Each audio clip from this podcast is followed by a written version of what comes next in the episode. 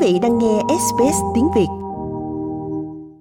Bắt đầu vào tuần tới, ở tiểu bang New South Wales, sự đồng ý tình dục sẽ được yêu cầu hợp pháp từ một chiến dịch giáo dục nhằm mục tiêu đến những người trẻ tuổi để họ biết vấn đề này như thế nào.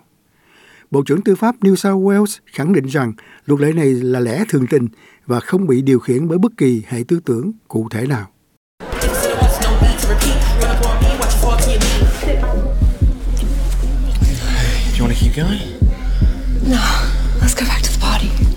Em muốn tiến tới nữa không? Không, chúng ta trở lại bàn tiệc đi. Đó là những gì nên làm, hay chắc chắn là có sự thỏa thuận của đối phương. Đó là âm thanh của chiến dịch quảng cáo mới ở New South Wales.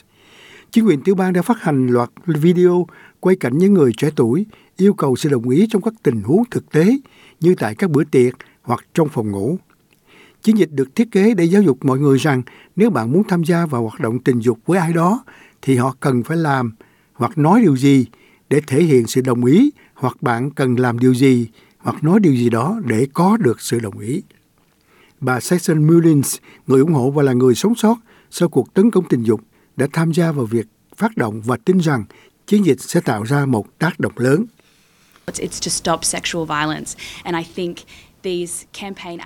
Chiến dịch này là để ngăn chặn bạo lực tình dục, và những quảng cáo này giúp tạo ra sự thay đổi đó, cũng như bảo đảm rằng mọi người đều hiểu. Đây là những con người thật và những tình huống có thật. Có những điều thực tế mà giới trẻ luôn trải qua, để cho họ thấy thật đơn giản và thật dễ dàng khi nói rằng bạn có thích điều này hay không? Bạn có muốn dành thời gian này với tôi không? Bạn có muốn làm điều này không? Tôi nghĩ điều đó cho thấy những cuộc trò chuyện này có thể có và nó không đáng sợ. Bà Mullins hiện ở giữa trong một phiên tòa xét xử tội hiếp dâm gây tranh cãi nhất ở Úc và là chất xúc tác cho những thay đổi đối với luật đồng ý. Bà đã trải qua hai phiên tòa và hai lần kháng cáo, chỉ cuối cùng không có giải pháp pháp lý nào cho vụ án hiếp dâm của bà.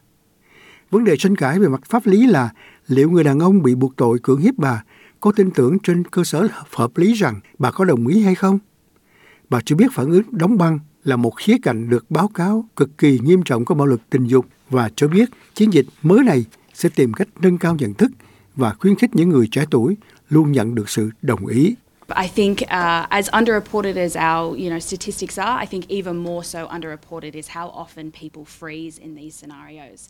Um, tôi nghĩ rằng chuyện này không được báo cáo như số liệu thống kê của chúng tôi, cũng như nghĩ rằng việc này không được báo cáo nhiều hơn là tần suất mọi người làm ngơ trong những tình huống như vậy.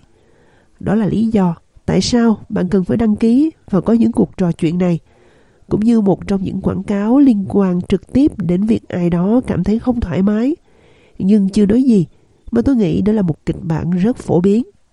Việc chúng tôi thể hiện điều đó, đăng ký và hỏi bạn có cảm thấy ổn không, điều đó sẽ mở ra cánh cửa cho một cuộc trò chuyện lớn hơn và một khoảng thời gian tuyệt vời của hai người.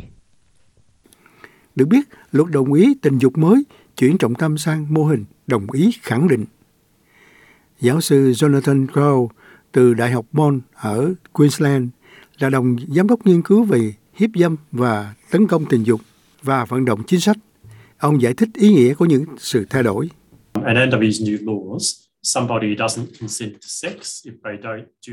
Theo những luật mới này, ai đó không đồng ý quan hệ tình dục nếu họ không làm hoặc nói bất cứ điều gì để thể hiện sự đồng ý của họ. Nếu bạn muốn nói trước tòa rằng bạn đã phạm sai lầm và bạn từ chối sự đồng ý này, thì bạn phải chứng minh là bạn đã nói hoặc làm điều gì đó để thử và tìm hiểu xem người kia có đồng ý hay không.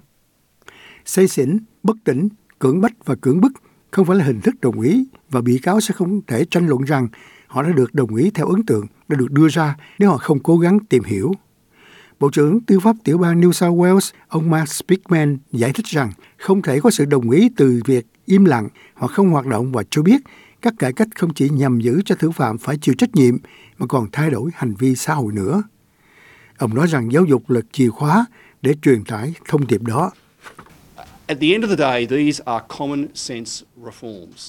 Cuối cùng đây là những cải cách theo lẽ thông thường, không phải về một loại quan điểm luật pháp nào đó trên thế giới.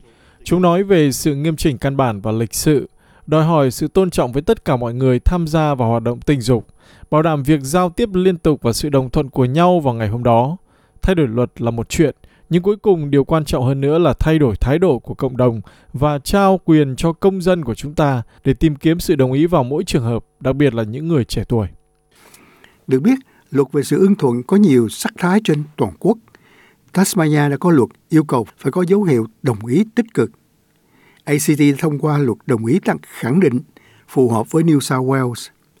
Victoria cam kết sửa đổi trong năm nay và Tây Úc cũng đang tìm cách sửa đổi luật của họ. Nam Úc và lãnh thổ phía Bắc đều đề cập đến một thỏa thuận tự nguyện và tự do.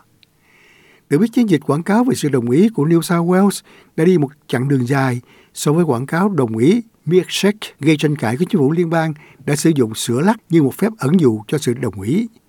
Đoạn video cho thấy một phụ nữ trẻ bôi sữa lắc lên khắp mặt của một nam thanh niên trong khi bảo anh ta uống. Well, drink it. Drink it all. What are you doing? Drink it all. Được biết, video nói trên được thiết kế để dạy trẻ em trong độ tuổi đi học về sự đồng ý, sử dụng các ví dụ như bánh taco, sữa lắc và đi bơi đã bị đánh giá là tầm thường hóa một vấn đề nghiêm trọng. Nó được xem là khó hiểu và được lấy xuống từ một trang mạng của chính phủ vào năm hai không hai mốt, theo sau các phản ứng dữ dội. Trong khi chiến dịch mới của chính quyền tiểu bang New South Wales mang tính trực tiếp hơn với người sống sót sau vụ tấn công tình dục và là nhà hoạt động, Chanel Contos cho biết bà rất vui khi thấy giáo dục về sự đồng ý sẽ diễn ra như thế nào trong các trường học. Năm ngoái, bà Contos đã bắt đầu một phong trào trên toàn quốc yêu cầu cải cách giáo dục về sự đồng ý trong các trường học ở Úc. Và năm nay, tất cả các bộ trưởng giáo dục đã đồng ý tăng cường nội dung chương trình giảng dạy quốc gia về tình dục, về sự đồng ý và các mối liên hệ. Chúng tôi muốn nói là mục tiêu là giáo dục về sự đồng ý là thứ chỉ ăn sâu vào tất cả các sinh viên Úc từ khi còn nhỏ, trước khi khái niệm về tình dục, thậm chí còn phát huy tác dụng trong điều này. Mục tiêu là chúng tôi nâng cao một nhóm thuần tập gồm những người Úc rằng về căn bản là tôn trọng và coi trọng sự đồng ý trong các loại tương tác xã hội. Có nghĩa là khi chúng ta lớn hơn và chúng ta bắt đầu nói về sự đồng ý theo cách tình dục, điều đó là lý tưởng để ngăn chặn bạo lực tình dục. Tôi đoán mục tiêu cuối cùng không chỉ là ngăn chặn bạo lực tình dục, nhưng đó thực sự là để thúc đẩy sự gần gũi lành mạnh theo cách mà những người trẻ tuổi Úc đang thể hiện tình dục của họ và thử nghiệm những điều này. Được biết, giáo dục về sự đồng ý sẽ là nội dung bắt buộc trong tất cả các trường học của Úc vào năm tới.